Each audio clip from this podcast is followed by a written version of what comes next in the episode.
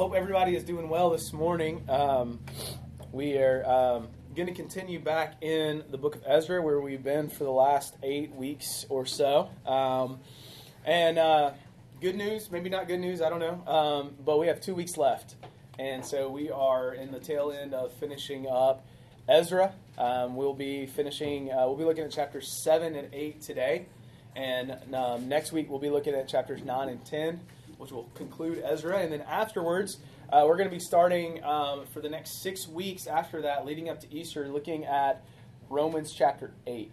And, um, you know, we, all of, all of the, uh, the pastors, the elders in Bedrock, we get together on Monday and we discuss our sermons together and we talk. And um, one of the guys from our church in Bedford had said this week, he said, you know, I had somebody come up to me after the service and say, you know, I've really been struggling. There's just so much in here and you cover so much material that it's really hard for me to keep up. And so if that's you and you feel like, man, we've just been breezing through Ezra uh, and there's just so much in there, just hold fast. Uh, in two weeks, we're going to slow it down and we're going to be looking at like uh, one or two verses each week uh, as we look at Romans chapter 8. So I would encourage you ahead of time, though, um, to read through Romans chapter 8. It'll uh, so much increase uh, the, the, our time together um, when you're familiar with the text. And so, um, like I said, in two weeks we'll be starting in Romans chapter 8. But today we are in Ezra chapter 7 and 8. And um, that's one of the um, one of the challenges with with teaching through um, historical accounts and books is that we get a lot of words um, that just kind of give us a, a storyline of what's happening. And so, kind of overall today, what we're going to do is I'm going to kind of give you a summarization of what's happening in, in chapter 7, what's happening in chapter 8, and then we're going to key in on a few texts that are really going to help guide our time together.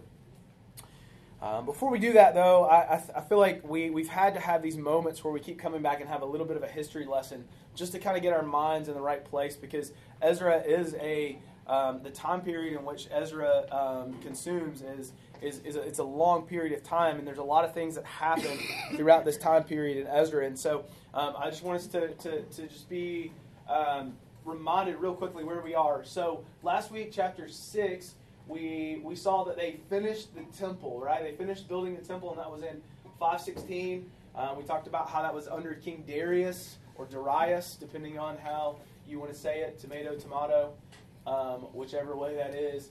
Um, that was in 516. BC. Um, and then, between um, the end of chapter 6 um, and the beginning of chapter 7, there's a 58 year gap where Ezra doesn't give any account of what's happening whatsoever. Um, he's just like, okay, and now we're going to pick back up. but during this time, we also get another book. We get the book of Esther. And so the book of Esther is happening in this gap um, in between chapter 6 and chapter 7. Um, and so there's a new king there, King Xerxes, um, which is a pretty pretty big, uh, important person person in the Persian Empire. Um, and so King Xerxes, you know the story of Esther and how God saved um, His people through that. And then we pick up with chapter uh, chapter seven. And so in chapter seven here, we pick back up um, in in 58, uh, 458 BC, we have Ezra's returning with the second wave of exiles. So you remember the first wave came through. Um, King Cyrus, right, gave the decree that they could return and rebuild the what? What have we been talking about? The temple, right? They're going to rebuild the temple, and their leader was who? May I remember? Or anybody afraid to say his name? Zerubbabel, right? Zerubbabel was their leader, and so they're going to return and rebuild, and they accomplished that. And so now Ezra is coming with the second group um, that is being sent by King Artaxerxes. Artaxerxes. And so he is going to send Ezra to come back. And his purpose, really, as Zerubbabel was to rebuild the temple, Ezra is going to rebuild the people. Ezra's focus is going to be rebuilding the people of God, rebuilding um, the, how, what it means to worship God, and how uh, to reform a lot of the ways uh, in which they um, were worshiping God. And so that's that's kind of his main purpose. And so after Ezra, though, it's not the end of the story. Um, remember, we, we said that Ezra and Nehemiah was actually one writing at one point, and then it got divided into two. So then you get a 13 year gap, and then you have um, you have Nehemiah chapter 1. And so God raises up this guy named Nehemiah in his heart to return back. And so Nehemiah um, takes a group of people still under Artaxerxes, and they go back. And does anybody remember why they what their mission is? They're going to rebuild the what? The walls. So we have rebuilding the temple, rebuilding the people, and rebuilding the walls. That's the three kind of things that are happening under this um, return from exile. and so um, I think it's good for us to see the overall picture of how this all fits together. And so when we are looking today, we realize that um, this is a there's been 60 years since the temple's been built. All right, there's been 60 years that the people have just kind of been doing their temple things. Um, and so when Ezra gets back, he's going to run into some things that I don't know that we were expecting to happen. Um, and we'll see that next week. Um, today, we're going to focus, uh, chapter 6 and 7 really focuses on the preparation for Ezra as he prepares himself, as he prepares the people to leave and start the journey back. Um, he, he's focusing on that. And so we're for, finally, for the first time, um, like I said, we've, we've been in this for eight weeks now, and we've yet to meet the guy who the book um, has got its name from. And so we finally, after eight weeks, get to meet Ezra. Ezra, and just to give you a little bit of information about Ezra as we as we go along. Okay, so Ezra um, was a priest. Um, his his name means help, um, and he was a priest in the order of Aaron. Okay, and so what that means, the significance behind that was that um, the the line of the high priest came through Aaron, right? Aaron, that was the, the line of the high priest, and so what we'll get in the beginning of chapter 6 is we'll get actually a genealogy of Ezra telling us how he's actually in that same line as the high priest. Um, and, and the priests were really the custodians and the teachers of the Word of God. They were the ones that were entrusted with the Word of God. And so, as Moses um, was entrusted with the law, right? And then he entrusted that then to the priest to teach it to the people. That was the role of what the priest would do. They would make sure that the people understood the law, the word of God. Okay? And, and not only was he a priest, but he was also a scribe. A scribe. And, and at this point, the scribe was one who would, who would actively teach the word. And so the priest was the, was the one who, who was uh, commanding the people to teach um, and, and kind of protecting the word. But then the scribe was the one who actually was, was the one who, who did the copying and the writing and a lot of the communicating um, of that day. Uh, some people have described the, the scribes as the pastors of that day. Um, they would teach the people the Word of God. And so, um, as, as part of this process, he, he had mastered what the law was, the Old Testament law. He had he had it. there was no doubt that he had memorized the entire Old Testament, or or at least the period that he lived, the Old Testament that they had. And so I thought this was a really good and helpful explanation of that as we look at the Old Testament figures, right? Um, and don't don't click these yet. I want to say people know these. Um, and gave it away, Chad, and gave it away. That's all right. Um, so, okay, stop. No more. You get one freebie. All right. I'm a very gracious creator. No. In the Old Testament, right, you have the figure. So Moses was the great prophet. Okay. Who was the great psalmist and king of the Old Testament? David. Good job. You guys are on a roll. And then who was the great scribe? Ezra. Good guess. You're like, oh, I don't know Ezra. We've never heard of a great scribe. You've heard of him today. This is Ezra, and so he was. He's the one we're going to go back to um, throughout the history of the of the Bible, especially the Old Testament, and he played a significant significant role in that. Um, and so Moses, right? Remember, Moses received the law at Mount Sinai, and then he gave that over to who was the guy that he passed that on to when he finished? Joshua, right? Joshua. And so Joshua then handed that over to the elders, and the elders to the prophets, and the prophets then delivered that. There was a period of time um, that they delivered it to the men of the great synagogue.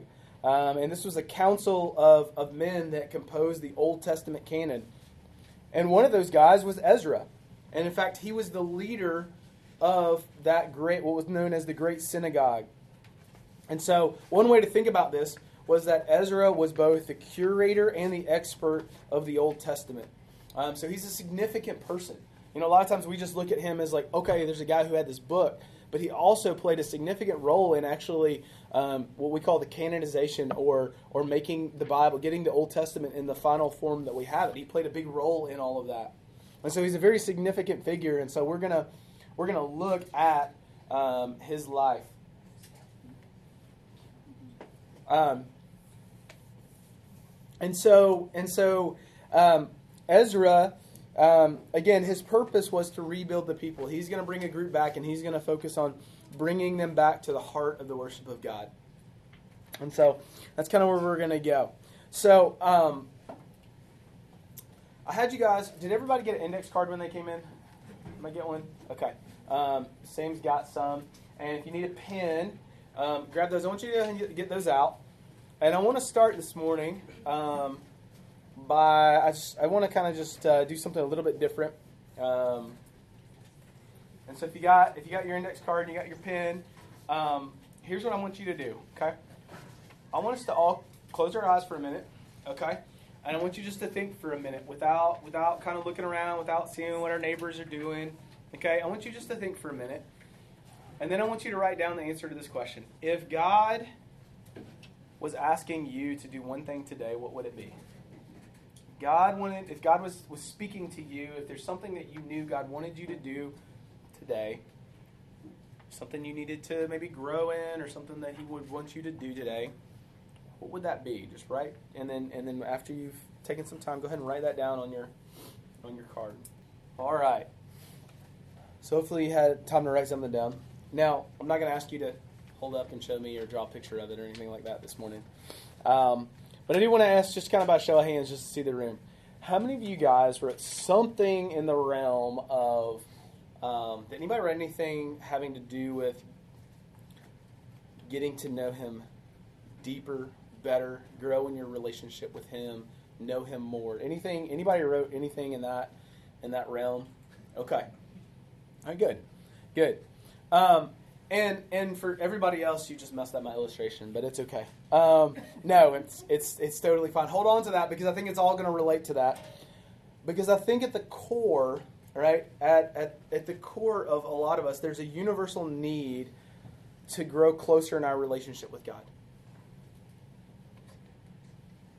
We need to grow in a closer relationship with God. I feel like it's a universal need no matter where we're at whether we've been followers of jesus all of our life or, or for a long period of our life or whether we're, we're brand new to faith or, or whether we're trying to figure it all out i feel like we have this, this universal desire to grow closer to god.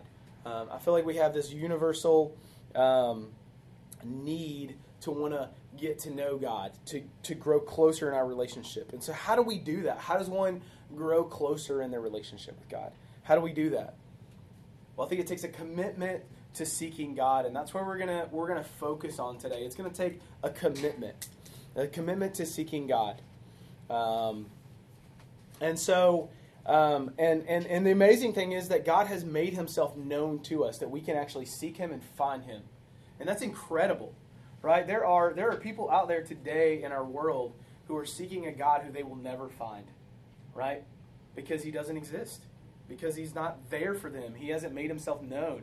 There are people who, who are in a faith system that feel like you can live your whole life and never really actually be confident that you can actually know uh, the deity or know God, right? But we're called to seek God, to seek after Him, and to know Him. In Acts chapter 17, look at what this, this is Paul teaching. And it, okay, that's better. and it says, um, and then we'll give you a little background. It says, um, and he made them, okay, so he's talking about humanity, uh, from one man, every nation of mankind to live on all the face of the earth, having determined a lot of periods and the boundaries of their dwelling place. Listen to this that they should seek God and perhaps feel their way toward Him and find Him. Yet He is actually not far from each one of us. Right? That's an incredible, incredible truth that, that we need to realize is that the God that we seek, that we have this desire, that we have a universal desire to find, He's not far from us. it's not impossible for us to reach to Him. I love that picture that, that says that we could we could almost even feel our way. It gives me that picture of, of someone who's blind, you know, and they're just kind of feeling their way around. We can almost feel our way to him because he's not far from us. Right? He's not far from us. And so we can see God, we can find Him. He, he, he wants to be known, He wants to have a relationship with us. And so, what does that look like? Right? And, and the reason this is important is because it ties in with what we talked about last week.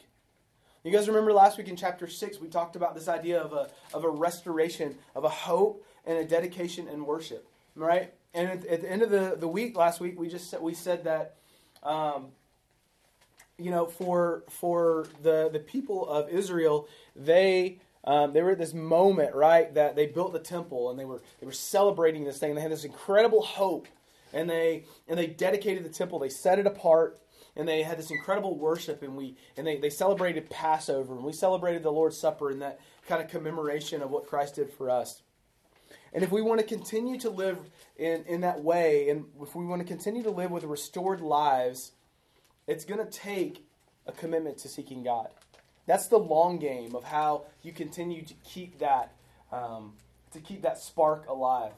How you continue to keep um, keep pursuing God and keeping that relationship with Him alive is that you continue to seek Him.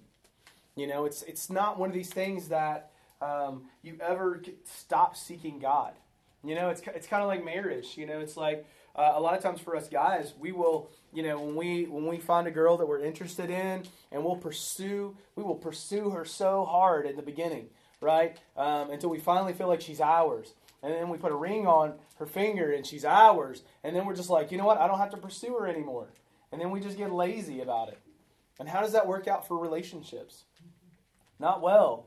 You get stagnant, boring, all this sort of thing, and it's the same way with God. Just because we are his children now and because we have been bought with the blood of Jesus doesn't mean that God doesn't want us to continue to pursue after him, to continue continue to seek after him. And so today we're going to look at how we need to make a commitment to seeking God. We need to seek him. And so as Ezra starts out, right? He's he's bringing a a whole new crop of uh, exiles that are going to come back to Jerusalem. Um, and these guys are fired up, man. They are pumped. They're excited. They are ready. And they are committed to seeking God. And it's going to get really interesting because once they get back, there's this other crew that has been there for a while, right? They've been there for 60, 70 years. And so all that excitement that they first had when they came back, they lost it. And so you get kind of this this whole thing. I don't know if you've ever been around people. Have you ever been around newlyweds? And, and in the same space had people who have been um, we'll call it seasoned veterans of being married um, right? And so you have the newlyweds that come in there and, and they're like all excited and they can't just like stop like holding hands for 10 seconds to you know to, to like fix a plate to eat or anything right? And um, and they're all excited and, and then you have these these people who have been in the season of marriage right? And and sometimes they just shake their heads and they're like oh you'll figure it out one day. Um, right? That's kind of what we're going to see here as as we have this new group coming in and then this other group that's really kind of grown kind of callous to what it is, what an incredible opportunity they have. But this new group, they're excited and they're committed to seeking God. And so I want to just ask you, is that where your heart's at today? Because I want to be honest with you. I'm, I'm not going to beg you today to do this. Okay? I'm not. I'm not, I feel like so many times in messages and sermons, there's a guy like me who stands up here and we spend an hour of our time begging and pleading people to do that. Please just read your Bible. Please come to know Jesus because we know in our hearts, we know in everything that we have that we exist in, we know that if you would just do it, it would change your life. Right? And so we stand up here and we beg you and beg you and beg you. And maybe for that day, something changes for a minute, but there's no lasting results right? Because you don't have that desire, right? I can't make you. I can't make you want to desire to follow God, right? I shouldn't have to drag you closer to Jesus kicking and screaming, right? This to be something that the Holy Spirit does in your heart and in your life. It should be the natural response for a child of God to want to grow in an active and vibrant relationship with Him. It shouldn't be something that I make you do or somebody else compels you to do. It should comes from a place of desire. You guys familiar with that word desire? We use it a whole lot. Desire, right? Desire is is all about something that I want, right? It's it's it's it's based around something that that I want to make happen or I want. Not that somebody else wants for me, it's something that I want. And that should be how we view following God. Right? It's kind of like this. Um, this is kind of funny. Um, all right. Um, that'd be funnier with, with Judah. Judah, come here for a minute. You guys ever been in the grocery store? And um, you ever notice how a kid, right? Kids are kids are really funny. He's this is a pretty big boy. He's a pretty big boy. He's six. He's he's gonna be seven soon. He's a big boy, right? But when when he wants daddy to pick him up, right? Come here. I want you to actually help me now. All right. Right? Like he's I mean he's heavy, but I can do that, right? Now, we've all been in that moment, right? We're in the grocery store at Food Lion, right? And there's that kid. All right, Jude, I want you to do a little acting for me. I want you to sit on the ground. Okay? All right? And they're just they're just having it out, right? And they want nobody to do anything. And they just dead weight. You guys ever been there? right? And we try to pick him up. Now try try for daddy not to pick you up, okay? Don't let me pick you up. Just dead weight. Okay.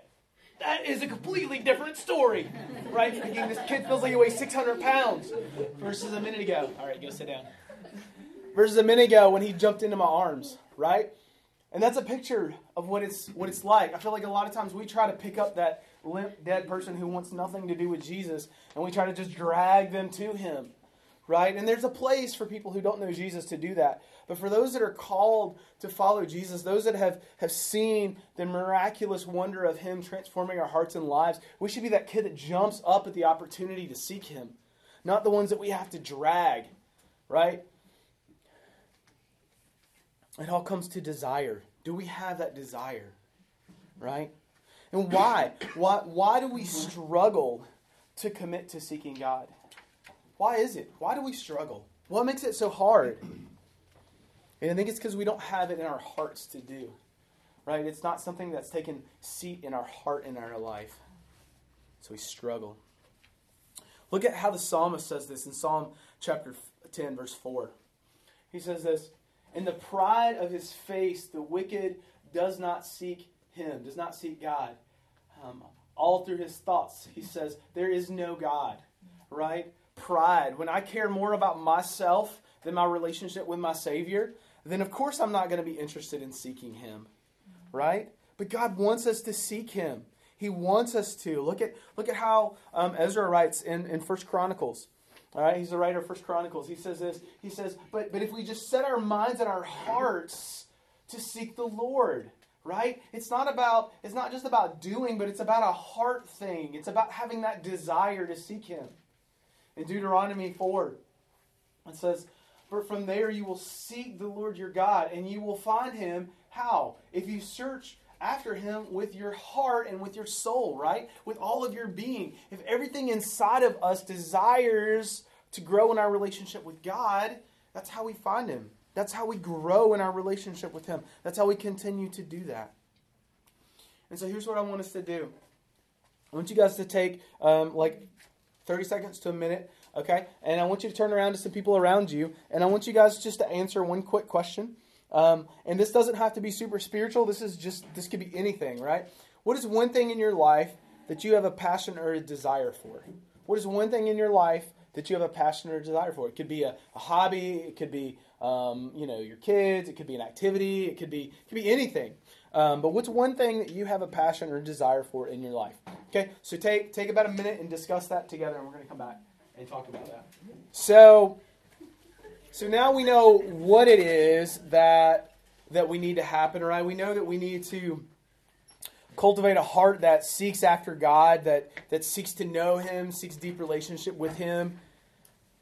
Now, how do we how do we do that, right? That's the hard part. Like, what does that look like in our lives to continue to make that a priority, to make that something that is just happening in our life, right? How do we how do we cultivate that passion, that desire to seek after God? And so today we're going to look at two practical steps, and we're going to see these from the life of Ezra um, for those that want to commit to seeking God. Two practical steps, and we're going to find one in chapter seven and one in chapter eight. This is the point where I'm going to just give you guys a highlight of chapter 7 instead of us trying to read through all of this together this morning, which would pretty much take all of our time, which isn't a bad thing. Um, we're going to focus in on, on a few parts in here as we see what, uh, what, what Ezra does as he prepares himself to go on this mission that God's called him to. As he calls, as, as Ezra has been called to go back and to bring um, the second wave of exiles back, he does a few things to prepare his heart for this um, calling God has for him. so, just uh, real quickly, um, here's an overview of Ezra chapter 7. Okay? So, in the first six verses, like we talked about, there's a genealogy um, in which, which Ezra wants us to know that he is from the line of Aaron. And that's important because of some of the roles and the things that he's going to do, um, is that he be in that high priestly line. And then in Ezra chapter, uh, again, chapter 7, 6 through 9, talks about as Ezra starts to prepare to go from Babylon, where he's at, to Jerusalem, right? To this place that the temple has been rebuilt. And in chapter 10, that's going to be our key text. So if you have your Bibles open, um, you might want to under. That's a great verse to underline, and we're going to talk about that just in a second. And then um, verses 11 through 26 is a letter from the king, and so this is a letter um, that is given to the king to talk about um, to to talk about what Ezra is is going to do as he goes back. And so there's a section in there that talks about the provisions that Persia will make. Right, they're going to send some silver and some gold and some bulls and things to go for the temple. Um, and then um, 25 and 26 is going to talk about Ezra's mission, right? What he's going to do and, and how he's going to appoint judges for the people and to teach them the law of the God of God, right? And this is actually something that the king, this Persian king, again, this is one of those incredible storylines that happens throughout the book, is that this Persian king, who really is not a follower of Yahweh, but yet he is being instrumental in God's plan to do some incredible things. And so he told Ezra, Look, I want you to, to set up some judges um, in order to judge what's happening in Jerusalem. Um, and I want you to teach them the law of God. And if they don't, then there's going to be consequences. And so he lists out there's going to be death and banishment, confiscation, and imprisonment, even if they don't follow God. And then 27 and 28 is just a praise to God for all that He's done um, through the King, all that God has done and, and used in order to bring about um, this incredible thing um, of, of sending these people back and the provisions that God's made. But we're going to focus in on chapter chapter 7, verse 10 today. And we're going to see that um, to commit to seeking God, um, if we want to keep it vibrant and active, we need to commit to seeking God through the Word of God, right? Through His Word. So look at look at verse ten. This is what Ezra says. Um, he's describing himself. He says, "For Ezra had set his heart to study the law of the Lord, and to do it, and to teach His statutes and rules to Israel." Right. Notice that first phrase there. It says, "For for Ezra had set his heart." to do these things, right? He had set his heart he made a commitment. He already had decided that this was going to be priority, that he was going to commit himself to studying the Word of God. It was by no accident that God was going to use Ezra in this powerful way, but he was ready, right? Before God even called Ezra to go and to lead this group back, he was already preparing himself. He had already made a commitment to know and understand the Word of God. Right? He was a scribe. He had, he had taken years of investing and studying and, and diving into the Word of God. And so he was ready. He had set his heart on these things. He had made a commitment to these things. To study the law of the Lord, right? And this word law here is, is the, is the Old, Old Testament word uh, of Torah, which means instructions, right? It describes the law of the Old Testament um, uh, which which which we a lot of times refer to maybe as the Pentateuch. Um, it's those Old Testament laws that, were handed down to Moses, um, and he had memorized them and he knew them, and he, he could refer back to them. We're going to see in in a few chapters from now that he is an expert at this, and so when a problem comes, he runs everything through that filter of knowing the Word of God. And the Word of God is incredible and we should study it and we should know it. As followers of Jesus, I mean, think about how many times Jesus quoted from this from the Old Testament, from the law, right? Think about the value. And think about how silly it is if we call ourselves followers of God, followers of Jesus, but yet we don't know his word. Right? I mean, think about how how silly that sounds. We follow this God, but this God has given us his word on everything we need to know, but yet we don't know it. Right? That sounds that just sounds kind of crazy. And so we need to study it. We need to understand it. Right? I love how um, Saint Saint Augustine said it this way. He said, "In the Old Testament, the new lies hidden. In the New Testament, the old is laid open." I just I love that quote. I love that thought. Right? That that in the Old Testament there's this there's this this picture of what's coming that's new, and in the new it, it shines the full light on that, and that's why it's important that we understand both the Old Testament and the New Testament. We study it, and we understand it right? If we don't if we don't understand our Old Testament well, we miss the full picture of, of what Christ is going to do in the New Testament and the fulfillment that he's bringing to that. And if we don't understand the New Testament, then we miss the whole picture of what God has done, this thing that they were looking forward to in the Old Testament.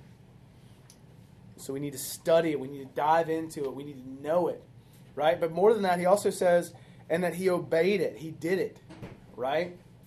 He obeyed it in James chapter 1, right? You guys are probably familiar with this passage. But listen how James says it. He says, But be doers of the word, right? Be doers of the word. How many got, we've all heard that before, right? What does it mean? Well, he goes on to explain it to us. And not hearers only who deceive yourself, right? He says, for, for if anyone is a hearer of the word and not a doer, he is like a man who looks intently at his natural face in a mirror, for he for he looks at himself and goes away and at once forgets what he looks what, what he was like. But the one who looks into the perfect law, the law of liberty and preserve uh, um, and preserves before no hearer who forgets, but a doer who acts, right? He will be blessed in his doing. He said, like, man, it's like going and looking at yourself in a mirror and you walk away and you forget what you look like. Right? That's crazy if we just if we just read the word of God, but we don't ever do anything with it. We don't ever act upon it. It reminds me of a story I heard once of a lady and um, or of, of, a pastor at a church, and he said, you know, he was at this uh, older church, and um, you know, if, if, you've ever been to a church like this, a lot of times the pastor will stand at the front doors, people leave and shake everybody's hand. And he said, one lady, this lady came, one day, this lady came up to him, and she said, um, she said, Pastor, that was a that was a wonderful sermon today. I just that was wonderful. And to which the pastor replied, Well, that remains to be seen, doesn't it? Right? It's only wonderful if we do something with it, right? And it's so true with the Word of God. It's this incredible treasure if we do something with it. But if it just lays on our bookshelf, right, or if it just becomes a decorating item in our house or something that we talk a lot about but we don't ever invest in and we don't let that change our lives and we live it out, it's not very meaningful. It's not very meaningful. And so Ezra committed to studying the Word of God. He committed to obeying it and doing it, and then also to teach it, right? To teach it. Ezra, part of his plan was to teach the Word of God to the people. And so when he gets back to Jerusalem, he's going to teach them the law and to help them understand what it means to follow God. And one of the one of the you know one of the, the temptations that happens a lot of times, if you're in a place or in a position where you are teaching the Word of God to somebody, right? Let me just caution you because I've been there in my life. Um, if you're in a place, and I know several of you are, where you're teaching that to somebody else, right? We have to be so, so careful that we don't just let, let it be about words that we're teaching other people, right? Because we can turn our pursuit of, of studying and knowing God into just material to teach other people with, right? And not let it be life transforming in, in, our own lives. I remember for, for me, when I was in seminary, it was one of the most spiritually dry times in my entire life. My entire walk of following Jesus was when I was in seminary. And it was because day in and day out, I would study God's Word and I would study these, these great commentators that, that, that would teach about God's Word, but I wasn't letting it be alive and active in my own life right? I wasn't living it out. I was just kind of hearing it, and it just became this very dry season. And so there's encouragement that we should be teaching other people the Word of God. It's important. It's important. And so why don't we do it, right? Why don't we study the Word of God, right? I love what um, R.C. Sproul, if you guys are familiar, um, older older theologian R.C. Sproul. Um, but I love what he says in his book, um, Knowing Scripture. He, he said this in 1977. He says this Here then is the real problem of our negligence. We fail in our duty to study God's Word, not so much because it's difficult to understand, not so much because it's dull and boring, but because it's work. Our problem is not a lack of intelligence or a lack of passion. Our problem is that we are lazy. Not not true. It's not that I don't come to the Word of God and I can't understand what it says. I mean, we have been given some incredible, incredible minds that have been able to translate the Word of God down to the point that my kids can get it. They can read it and they can understand what it says. And so it's not because it's too hard and too complicated, right? It's not because it's not because there's there's just there's parts of it that I that I can't comprehend and I can't get, right? The real problem is because I'm because I'm lazy. I don't want to put the hard work in, right? Because it's sacrifice. It's because it's about a choice. It's about a desire. Because I would much more rather spend that time sitting on the couch watching TV than I would studying over the Word of God.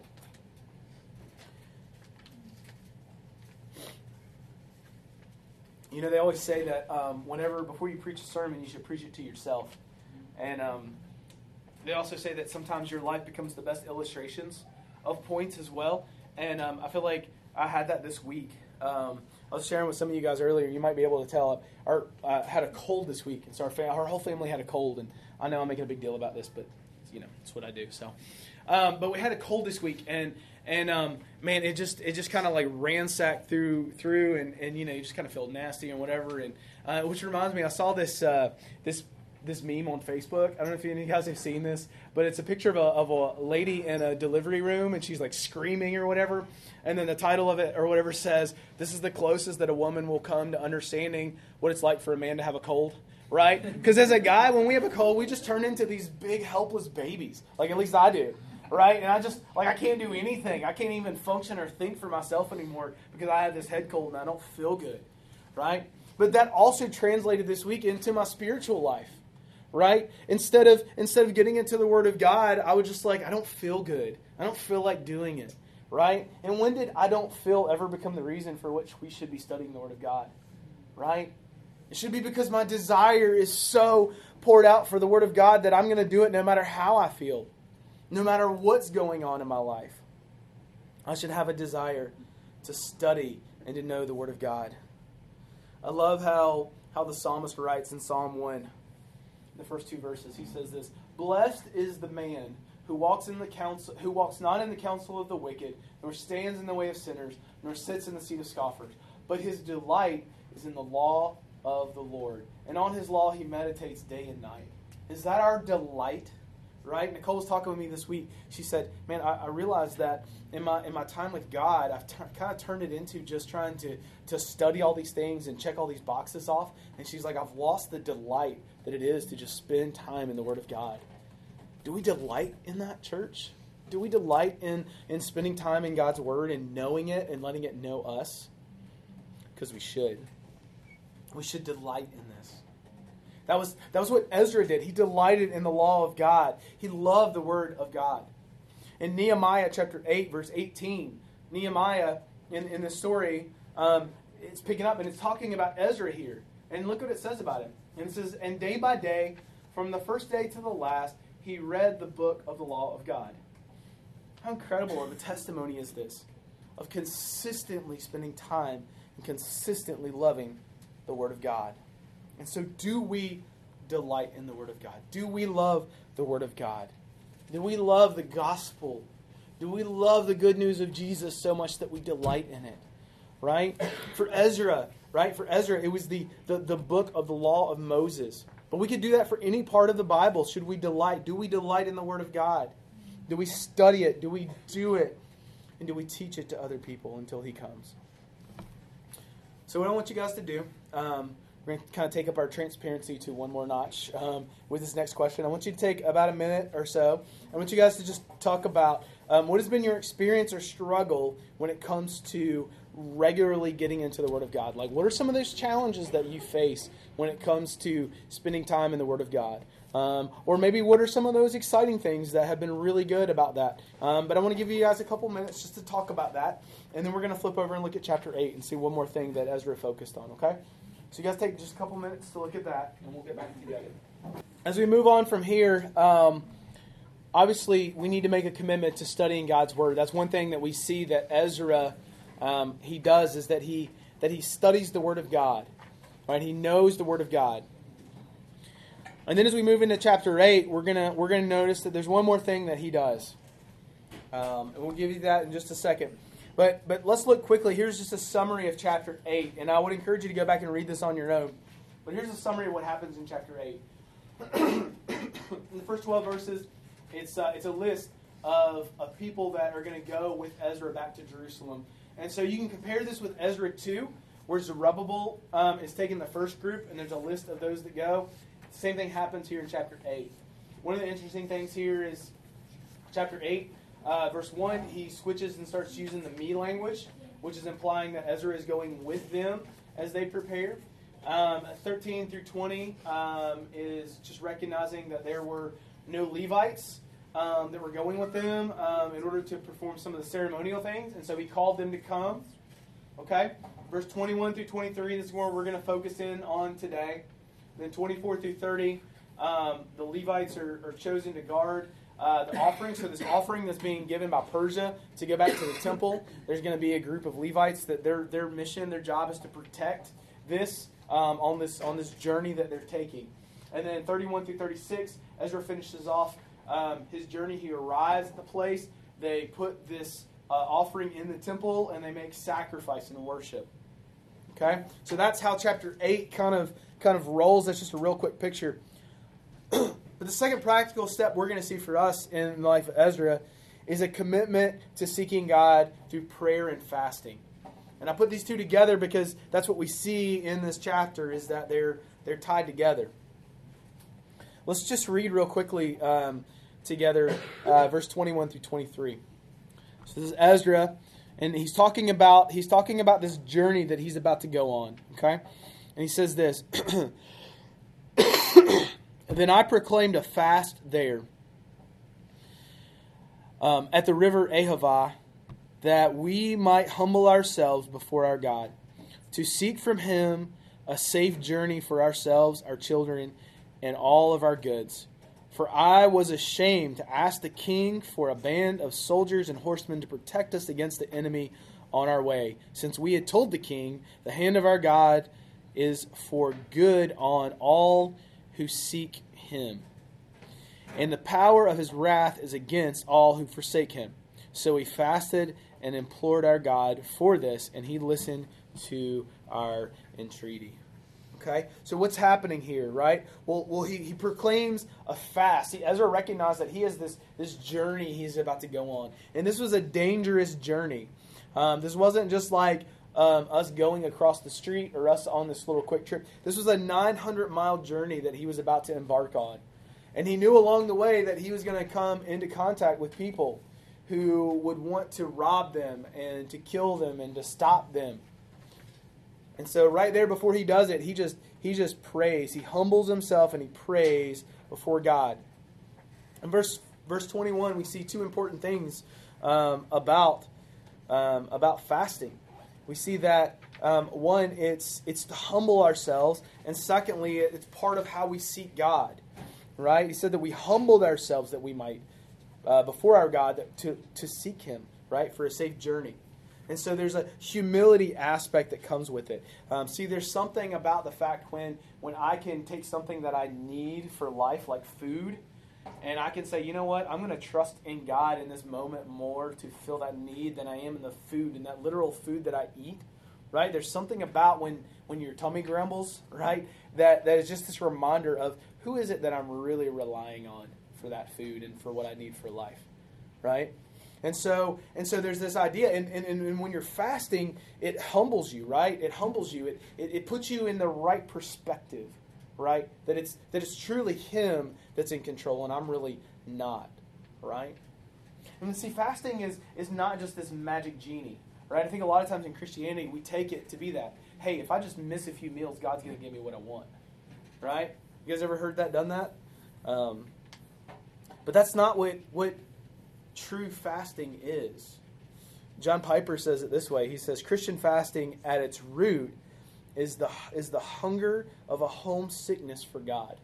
Right? At its root when we fast, it's a it's a heart thing. It's a desire to be closer and to seek God in our lives. So it should be a humbling experience, right? But there's a there's a wrong way to fast, right? And, and we know that. Um, Jesus talked about how the Pharisees, how they fast to just really kind of get attention and people can see what they're doing, right? Isaiah, in Isaiah 58, starting in verse 3, look at, look at what Isaiah says. He's, he's, he's calling out to the people and he says this, as, even how they fasted. He says, we, we have, why have we, why have we fasted and you see it not? Why have we humbled ourselves and you take no knowledge of it? Behold, in the day of your fast, you seek your own pleasure and oppose all your workers. Behold, you fast only to quarrel and to fight and to hit with a wicked fist. Fasting like yours this day will not make your voice to be heard on high. Is such the fast that I chose? A day for a person to humble himself is it to bow down his head like a reed and to spread sackcloth and ashes underneath him? Will you call this fast a day um, and a day acceptable to the Lord? Right? There's this idea that that that a fast is about humbling ourselves before God. Right? Um, I always find it interesting that whenever whenever people in the a lot of the prophets in the Old Testament, right, whenever they would grieve over something, what would they do? You guys remember what they would do? They would put on a, a what? Sackcloth and cover themselves with ashes. And you always think like, that is the weirdest fashion statement ever, right? But it's a picture of making yourself nothing and lowly and, and, and, insignificant, not about what you look like, right? It's just kind of putting on this. And that's what he says. Like, fasting should be a thing about we're so focused on God, not about elevating ourselves, not about what we can get, not about our pride or what we want, but it's about humbling ourselves beneath a God who can do anything, right? And so he says that that he was he, he, he called a fast. Ezra called a fast, right? Why? I love his reason. I love his reason. He said, For I was ashamed to ask the king for a band of soldiers to protect us. Right? He said, I already went and told the king that the good hand of our God was on us and that he was going to be able to protect us. So I was embarrassed, right, to ask him for protection because I knew my God could protect me. And I love how Ezra is putting his faith into action here.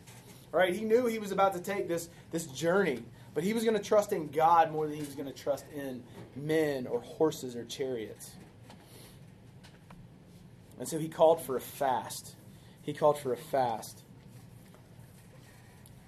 But then also, we see in, in verse 23, look what it says. So we fasted and implored our God for this, right? We, we sought God, we spoke, we asked, we prayed for God.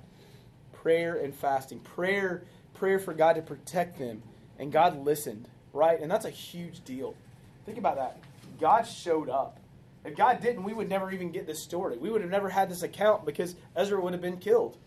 But God answered their prayers, and they expected for God to show up. And I wonder how many times do we just not expect God to really answer our prayers, right? We say it, right? We throw it out there, and we're kind of like, hey, God, I know you're kind of running the whole universe and everything's in the palm of your hand, and if you let go of that Jesus, then everything would spin out.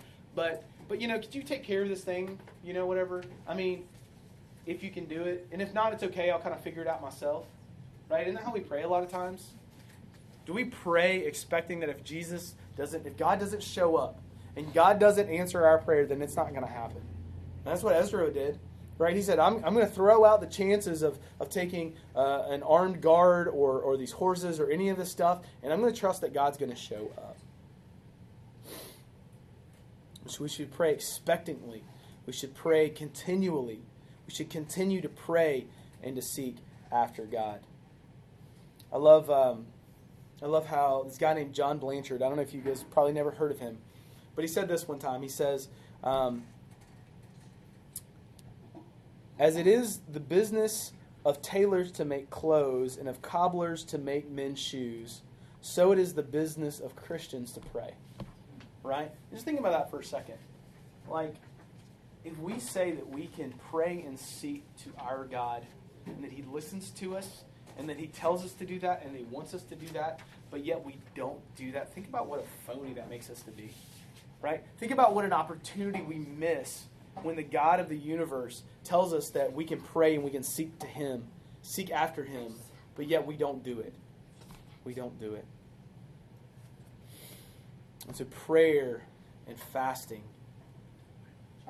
See, we need to expect God to show up.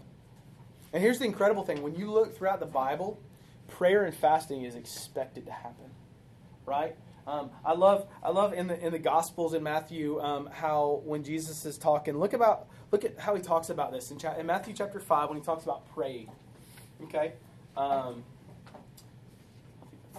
okay, he says this or Matthew chapter six. Sorry, he says, and and when you pray, you must pray not like the hypocrites, for for they love to stand and pray in the synagogues and at the the street corners that they may be seen by others. Truly I say to you that they have received their reward. But when you pray, go into a room and shut the door and pray to your Father who is in secret, and your Father who sees in secret will reward you.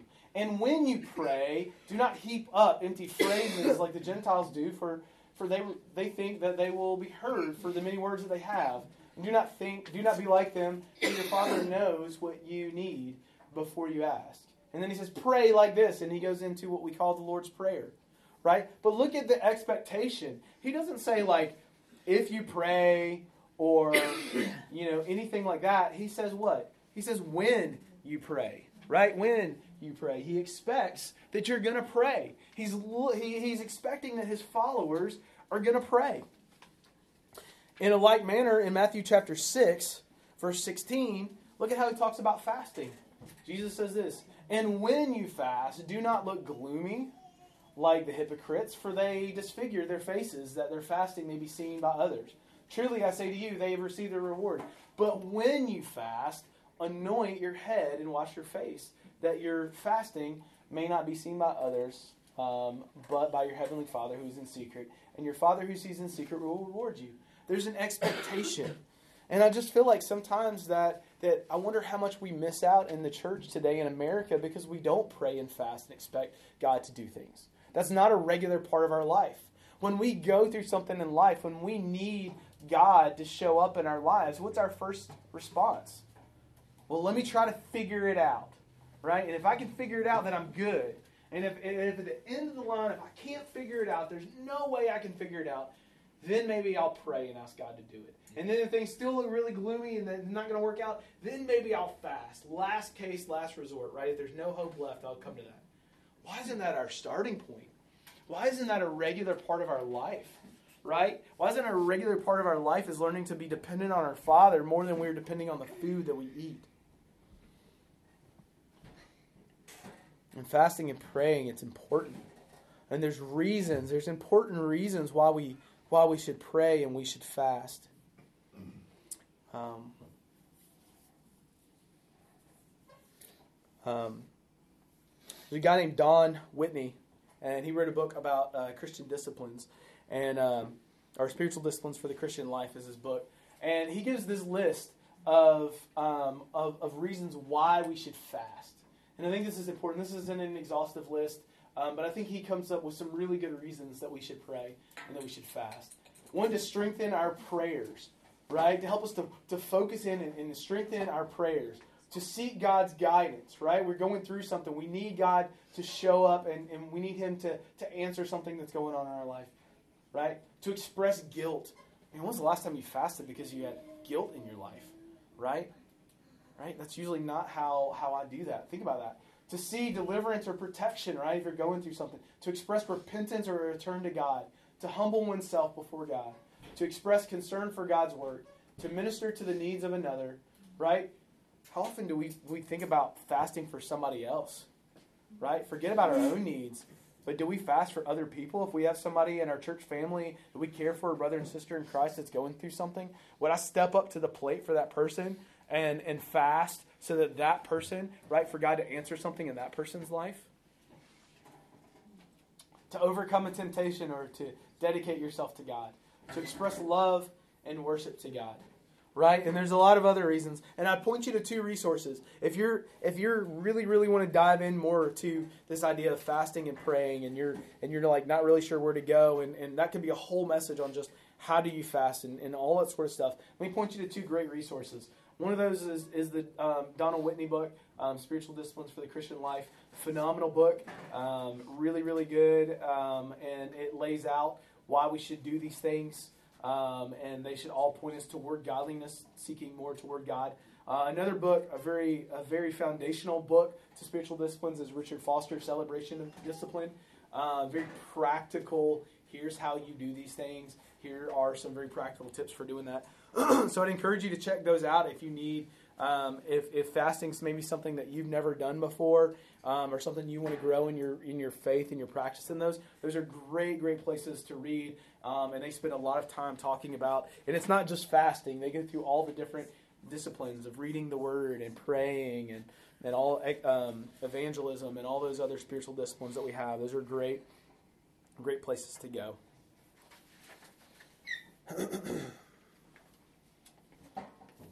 so the question is are we doing those things, right? Are we living those things out? So here's what I'll, here's our community question for today, right? This is our time that we just take a few minutes and we talk about like practically how do I live this out? Right? What does this look like to live out my life? Here's the question. What commitment do you need to make today or this week in order to seek God? Right? Really very vague for you. Maybe for you, it's a commitment to, to studying God's Word more, like we talked about that Ezra did, that, that he studied it and read it, he knew the Word of God. Maybe it's a commitment to prayer and to fasting. Maybe there's something else in your life that just, you know, is not one of these two things that you need to deal with. Right? Maybe it's that desire piece. Maybe it's that heart and that desire piece that you need to um, that you need to work on, and there just need to cultivate a desire to actually want to seek God hopefully, hopefully those were those were from helpful things. Um, as you as you were able to discuss those um, with each other, um, I just want to I want to kind of just wrap up today with with one point of challenge. Um, look in in verse thirty one, as Ezra kind of ends his summary here in chapter eight, as they go back as they as they leave. Um, he says this. He says, "So we departed from the river um, on the twelfth day." The first month to go to Jerusalem. Notice what he said though. The hand of our God was on us, and he delivered us from the hand of the enemies and from the ambushes by the way. Right? Because, because he had committed, because he had so was seeking after God and prayed to God and trusted God in everything, but yet at the end, who does he give credit back to? Back to God, right? Because for him, God was everything, right? And I just want to challenge us this week that as we as we leave right? Um, I think a lot of times as, as Christians, especially in our culture in, in America, there's a lot of things that prop us up, right? We have a lot of things. And, and sometimes they're good things, right? Sometimes we go to, to Bible studies and we come to different things that prop us up. And those are, those are good things for our spiritual walk, right? But sometimes they can be a problem, right? Because that's all we have are these things. And so we're just going from Bible study to Bible study, from you know, soaking it in from another person to another person but yet we never are doing it for ourselves. And so our challenge is for today is as we walk out of these doors and as we as we leave today, don't just let it stop here, but let it start here, but let that start to be the overflow in your life. Right? Let this start to be something that you consistently and daily seek God through His Word, and you're seeking Him through prayer and fasting. And if there's any way, as your church body, as your as your as your brothers and sisters in Christ, that we can encourage you in those ways, please let us know. We would we would love to do that for you. Okay, and so we're gonna we're gonna end kind of as, as on on that note today. Um, one because I think that's just the challenge today is just to go out and to do it and to find that time to start to do that. Also, as you know, Ross is actually serving with our kids today, um, and so our music our music leaders are actually serving with kids today, which I think is incredible. Um, awesome thing about our church is that um, even you know even people who are singing and worship are still serving and being a part of the church, which is really incredible. And so as we head out today, um, just just be encouraged today to seek Him more. Um, and if there's ways that we can help you guys do that better, please let us know. We'd love to do that for you. Okay, guys? Um, well, let's pray um, and let's just seek God together as a community um, for a minute, and then we're going to head out. That'll be kind of our, our practical step this morning. And so, Father, we, we just want to come to you um, as a people that God, have been bought back by the blood of Jesus, that are, um, God, that are walking in freedom because of what you've done for us. And God, we just want to admit that we miss your mark so many times. God, that we allow other things to get in the place that belongs to you. God, that we seek other things before you and put other things in your place. God, we just We just ask you to forgive us of those things. God, we pray that you would continue just to, um, just to show up in our lives, God. Um, God, I pray for my brothers and sisters this morning as um, as they go out and have opportunities to seek you through your word and to seek you through speaking to you and fasting in your name, Father. Just pray you would uh, encourage them this week. Um, Father, I pray that we would be a people that are known for our desire to seek after you. God, thank you that you're a God that, um, as you say in Acts, you're not far away. God, that we can find you and that we can have a relationship with you. We're so grateful. And we're so grateful for what Jesus did, that he would pay that price on the cross for our sins, God. So we love you and we pray, pray all this in Jesus' name. Amen. Amen. All right, church, y'all have a great week, and we'll see you guys real soon.